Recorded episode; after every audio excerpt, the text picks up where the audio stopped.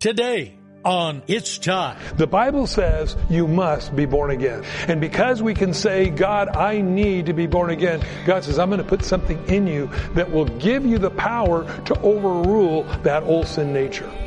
That's what you need.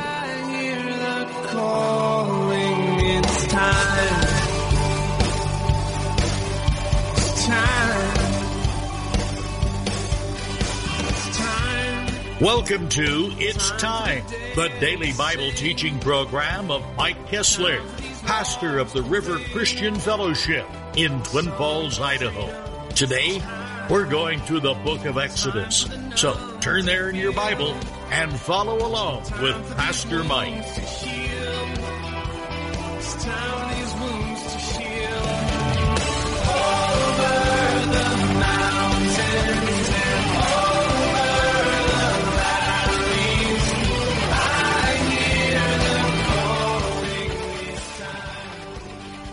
If the thief is not found, then the master of the house shall be brought forth to the judges to see whether he had a hand in his neighbor's goods. For any kind of trespass, whether it concerns an ox, donkey, sheep, you can put your own stuff in there, or any other lost thing, any other claim to be his, that the cause of both parties shall come before the judges. Whomever the judge condemns shall pay double to his neighbor. And if a man delivers to his neighbor a donkey, an ox, a sheep, a beast to keep, and it dies or is hurt or driven away, and no one seeing it, then an oath of the Lord shall be between both of them, and he has not put his hand into his neighbor's goods, and the owner shall accept that, and, and he shall not make good. So, when you look at this, you realize that um, there was a way of solving the disputes that would happen between people. Now, now again, uh, they said right now America is the most litigious that it has ever been.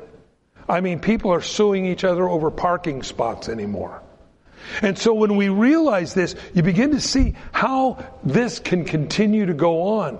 And so this is where he says, look, if somebody had their hand in this and he said, no, I didn't, you make an oath before the Lord, then the Bible says, let God work it out. God will be the one that will make the difference.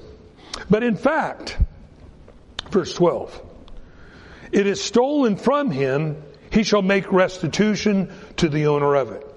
If it's torn to pieces by an animal, then he shall bring the evidence and he shall not make good, and he shall not make good what was torn.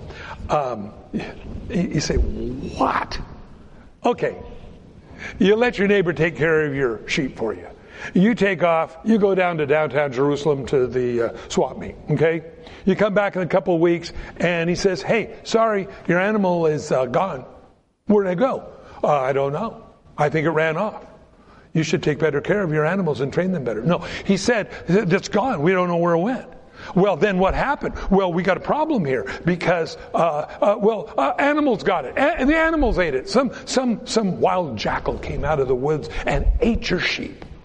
He says, then you bring the carcass to the magistrates and they will then determine that in fact it wasn't stolen, that it was mauled. Why is that important? Because if there's no carcass, then that means that it wasn't eaten by another animal. Maybe this guy turned around and just sold it to somebody. That's why it was. So there was different things that would go on to protect the evidence of, of the things that were disappearing. And if any man borrows anything from his neighbor, it becomes injured or dies, the owner of it not being with it, he shall surely make it good. But if the owner was with it, and he has not made it good if it was hired or came uh, for his hire. So, in other words, you are responsible when you let things. That's why the Bible says in Proverbs, don't be surety for a stranger. You say, what does that mean? Don't be a cosigner. I've had people come to me and say, "Hey, Mike, you know, I'm trying to take out a loan here at the bank, and uh, you know, like my credit's really shot. Uh, you know, I got a credit score of negative 20, and I want you to be a cosigner for me, bro." You ever got that one? The Bible says, "Don't do it." Proverbs goes on, Solomon goes on and says, "Why should they take your bed because he can't pay?" Now, if the person says, hey, bro, you know, the, the family of God is an interesting thing. It's one of the most precious things in the world and probably one of the most frustrating things in the world. Amen? I know a lot of people that don't want to go to church because they met Christians. Sad, isn't it? Maybe they didn't meet real Christians. Maybe they met plastic Christians. But the thing is, is that a real Christian, when you realize a person when they become born again, King David said, I've never seen the seed of the righteous begging bread. Your God will provide for you according to his riches and glory. How does God do that? I don't know. I just know he does. Whether it's multiplying the loaves and fishes, or whether it's just having birds come and deliver your meals like it was for Elijah. I don't know. But I know God has a way of doing it. And if a person comes to me and says, bro, and I'm just warning all of you in the church here, if somebody does that to you, you need to redirect them to who their daddy is. Who, just say, who's your daddy? Because your Father in heaven will provide all of their needs, all of your needs, according to his riches and glory. That's why the Bible says that. So if somebody says, hey, I need you to co-sign a loan for me, bro, then I'd say, well, bro, you need to go back to your heavenly father and see what does he want you to have. Maybe he doesn't want you to have that. Now that doesn't mean, because we're going to get down here a little bit farther, that doesn't mean we tor- turn our eye to the poor at all. We want to help people. But we want to remember that people in that old sin nature will even use the Bible, use God for their advantage. We got to be careful about that. So in other words, Proverbs tells us that maybe, it just may be father, daddy is trying to get their attention to redirect the way they spend their money back to a godly format rather than what I see is what I get. And you're going to pay for it. Big difference. So he tells us here, we want to be careful. So when you become surety for a stranger, and so you want to you want to remember that, uh, especially in different things that you may do. Uh, Solomon felt it was enough of an issue to mention it in Proverbs, verse sixteen. If a man entices a virgin who is not betrothed, and he lays with her, he shall surely pay the bride price for her to be his wife. A bride price in those days was commonly called a dowry. Now, what it was was alimony in advance. Just was. In other words, if you want to marry me, uh, I'm going to give you this large sum of goats, sheep, gold, whatever it might be, in advance so that if I prove to be a flake, you're going to be taken care of. That's what it was. That's what a dowry actually was. You were putting a down payment on your uh, on your to, to the father on your daughter to take care of her if this guy proves to be a flake. So he says, you're going to do that if you lay with her. You basically engaged her is what it's saying here. Now, here again, this is where the Bible is pretty strong on morality issues, not real popular in our world today, but very much what the Bible says. Now, it doesn't say that he'll be taken out and executed. Uh, there are some other verses farther up that deal with that because of the uh, the um, not going by what it says here. If the father utterly refuses to give her to him, you know, you're a flake, I don't want to see your face, go away kind of thing. He shall pay money according to the bride price of virgins. In other words, of what the dowry was in those days that was set. And you shall not permit a sorceress to live. Now, sorceress uh, uh, covers male and female. It covers those in incantations, contacting the dead, using drugs. Uh, in the New Testament, the word sorcery is the word actually out of the Greek is the word pharmakeia, uh, which means mind altering things. So a lot of times, in fact, many people know that when you go out and get strung out on drugs, uh, pharmakeia, uh, it opens yourself up to demonic activity, and many, many people, I believe today, are possessed because of altering themselves through drugs. That's one of the reasons why our forefathers felt it was so bad to allow drugs to be widely used. Now we see the legalization of pot. We see all these different problems. Uh, I, have been reading some of the things now that pot is so widely used in California. Boy, I don't tell you what's wrong with that state. But anyway, uh, uh, you, you, see the wide use of, of, drugs. They're finding all kinds of other. Oh yeah, it cures glaucoma. Yeah, but it's giving people heart attacks now as well. There's a lot of things that these things do that we don't know. And a lot of things we don't know the long-term effect on. And so, as you look at this, those that were really your drug dealer, your spiritual guide, away from the things of God. He says, don't allow them to live. Why? Because it destroys the culture. Now, one of the things you'll find in the New Testament, you don't find anywhere where if you found a witch, you were to kill them.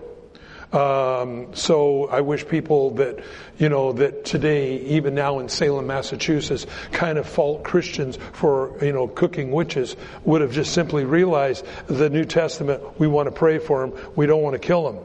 But under the Old Testament law, God understood, and without the power of the Holy Spirit in the believer's life in Acts chapter 2 that came upon the believers, people would be subjected to many evil spirits and many things. And look at all the people that Jesus cured of demonic possession in his ministry in just those three years that he walked this earth. How many people that he touched? And the demonic uh, uh, uh oppression caused many things. It caused illness. It caused uh, psychopathic behavior, the man of Gadara. It caused a, a, a suicide thing. It, it, it, it, included fascination with things that are dead. Remember, where did the, where did the man uh, Gadara live? It says he lived in the graveyard. Uh, uh, he was a cutter. He had cut himself, the Bible says. He had supernatural strength. Some could tell fortunes. Some, it would, it would blind or, or cause them to be deaf. Demonic activity is alive and well on the earth today. And that's why, listen, if you don't get anything out, outside of this sermon this morning, get this. Always keep Jesus between you and the devil. Don't go around trying to find the names of devils. You know, when I, have come in contact with people who've been demon possessed, I just go in the name of Jesus out. I don't want to know your name. I don't know where, I don't want to know your zip code. I want you to go away. It's interesting as we study about demons in the Bible, they're territorial. The Bible says if you cast the demon out of somebody and you don't share with them Jesus and something wonderful and warm and of God comes into their life, that demon that was cast out will go get seven more demons worse than himself and try to move back into the person that he was just kicked out of. Why do demons want to be in a body? Because they're disembodied spirits. They need a body in order to do the devious things they want to do. And so that's why I believe through the things that we see in our world today. And you look at uh, movies, you look at what Hollywood has done, you look at all these different things, uh, popularizing demonic activity. You look at all this crazy stuff, and in some way that makes it okay. It, it's not okay. In fact, God knew that it would ruin culture, it would ruin the people of Israel. And so he said, You should not allow a sorceress to live. Verse 8, 19. Whoever lies with the beast shall be put to death. Bestiality and all that kinky word stuff that goes on. Uh, many people, uh, in fact, they, they pretty much have attributed most all venereal disease to bestiality. Uh, now, uh, something real important you want to understand, you can just breeze over these things and miss this.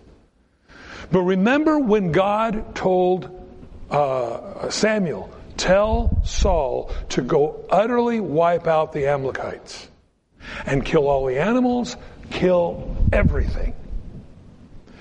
Don't bring back anything alive.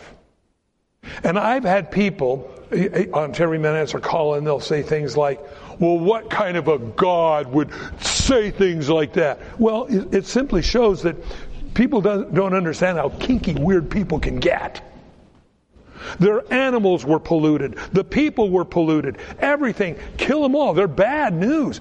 And what did Saul do? He brings back sheep and cattle and he goes to Samuel and says, Samuel, I did just what you told me to do. I killed the Amalekites and wiped out everything. And Samuel says, what's this bleating of cow, of, of sheep I hear in my ears? You didn't do what God said to do. You, you, you, did what you thought you should do. And by the way, God rejected him from being king over that.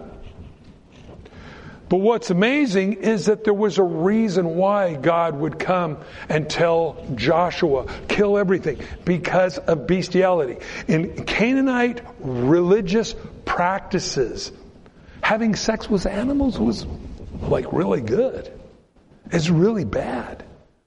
And God knew that, and so that's why when He'd say, go in and wipe out everything, everything, everyone, and every once in a while in the Bible, you'll catch something that they all miss for a cleansing for the land. Why? Because we can even see today diseases brought on by bad lifestyles destroying individuals, destroying culture, destroying these things. Now, does that mean God doesn't love you? No. That means God does love you, but God wants us to be wise and don't ever find yourself being captivated by that. See, the devil's really good at hiding truth. He never tells you the consequences for the sin you're about to do. This is how he's a specialist in sin. But the Bible says the wages of sin is death, but the gift of God is eternal life through Jesus Christ our Lord. So he says, he says, he who sacrifices to any God except to the Lord only, he shall be utterly destroyed. Uh, that's right. God was very strict about that because, again, they had been trained in Egypt for 400 years of pantheism, worshiping idols, all these things. God says, you got to get it out of your system. It ain't going to be good for you. Then he goes on and he says, you shall uh, neither mistreat a stranger nor oppress him, for you are strangers in the land of Egypt. In other words, we want to be gracious, we want to be kind to people that are new, people that don't know God. That's part of our heart and what we want to do. And so he says, you shall not afflict any widow or fatherless child. In fact, if anything, we're supposed to help them and we're supposed to be the family that they don't have. If you afflict them in any way, and they cry at all to me, I will surely hear their cry, and my wrath will become hot, and I will kill you with the sword. Your wives, your and will be widows, and your children will be fatherless. You don't want to make God mad. I just know that there's a lot of things you can do. Just don't get God mad at you. That's a good thing. If you, um, he says, if you lend money to any of my people who are poor among you, you shall not be like the moneylenders or the banks. To him, you shall not charge him interest. If you ever take your neighbor's garment as a pledge, you shall return it to him before the sun goes down. Why? Because that might be the only thing he has to keep him warm. So, okay, I'll lend you the money, but you give me this for collateral, but then the Bible says, then you be sure you give that back to him before the sun goes down. Well, when, why would you take it in the first place? I think that's a fair question. Well, it's because then you can take that that he gave you and you can even go to your friends and say, look, he gave me this because I lend him money. And God says, okay, once you showed everybody, give it back to him. So he says, for verse 27 for for that is the only covering it uh, is his garment for his skin what will he sleep in and it will be that when he cries to me i will hear for i am gracious you shall not revile god nor curse the ruler of your people. You shall not delay. Uh, by the way, that's speaking of godly government. All the way through the Bible, you find where people who love God stood up against wicked government, whether it be Elisha, uh, whether it be um, uh, especially Elijah, um, Jeremiah, Jesus called Herod that old fox. Not a good term. Uh, all the way through. So, you shall not revile God nor curse the ruler of your people. You shall not delay an offering of the first of your uh, ripe produce for your juices. The uh, firstborn of your sons you shall give to me. By the way, the firstborn always belongs to God. Um, I did that one time. I said, "How many people in here are firstborn in your family?" And uh, why don't we do that? How, how, who's a firstborn here? Yeah, it, it, you belong to God right, right from the get go. Likewise, you shall do with your oxen, your sheep. It shall be with its mother. Seven days on the eighth day, you shall give it to me uh, that's talking about tithe and, and things like this. You shall be holy men. You shall not eat any meat which is torn by beasts in the field. Uh, you shall throw it to the dogs. Because uh, in that tearing of the meat, uh, bad blood could have got in there, germs from the, the, the animal that was attacking to it, you'd be contaminated. He just says, hey, animal torn, don't try to salvage it, just give it to the animals for food. Amen. Case in point, old sin nature. You may really be wrestling with such a thing in your life right now. And if you are, I got some good news for you. You can get help. The Bible says you must be born again. I like that about God because He knows what we need before we ask. And because we can say, God, I need to be born again, God says, I'm going to put something in you that will give you the power to overrule that old sin nature. That's what you need. And so when God does this in our life, that gives us strength. If you're not a Christian here this morning, you're living your life the way you think it should be lived. Like a kid in the kitchen, eating chocolate chip cookies.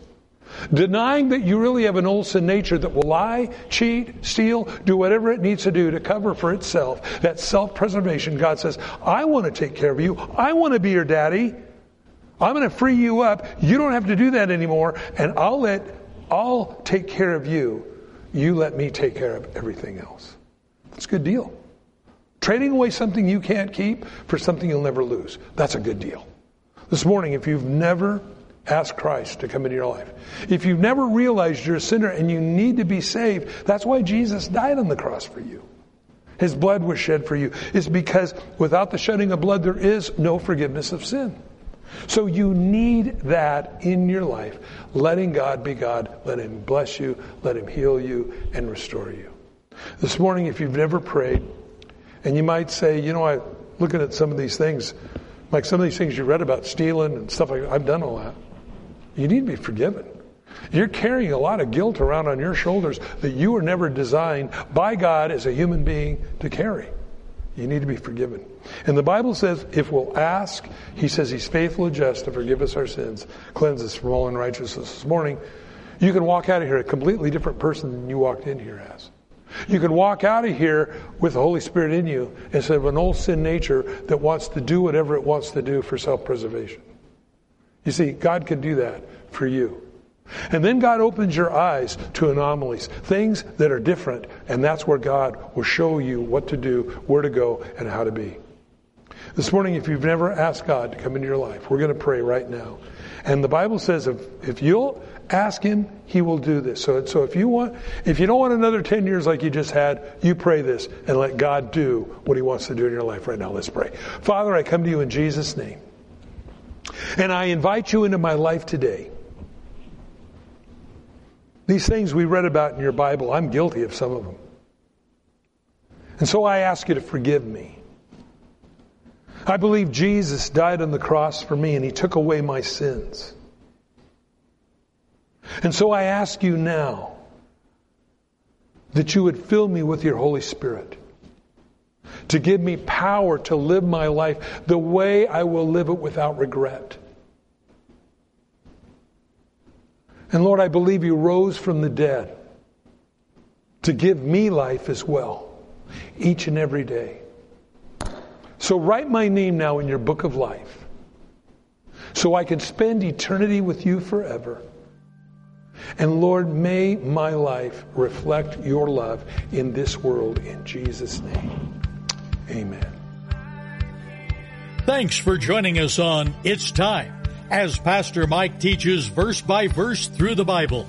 If you've missed a program or would like to catch up, you can do so by getting it from the It's Time podcast in the iTunes store or by downloading it from the It's Time website at theriverchristianfellowship.com.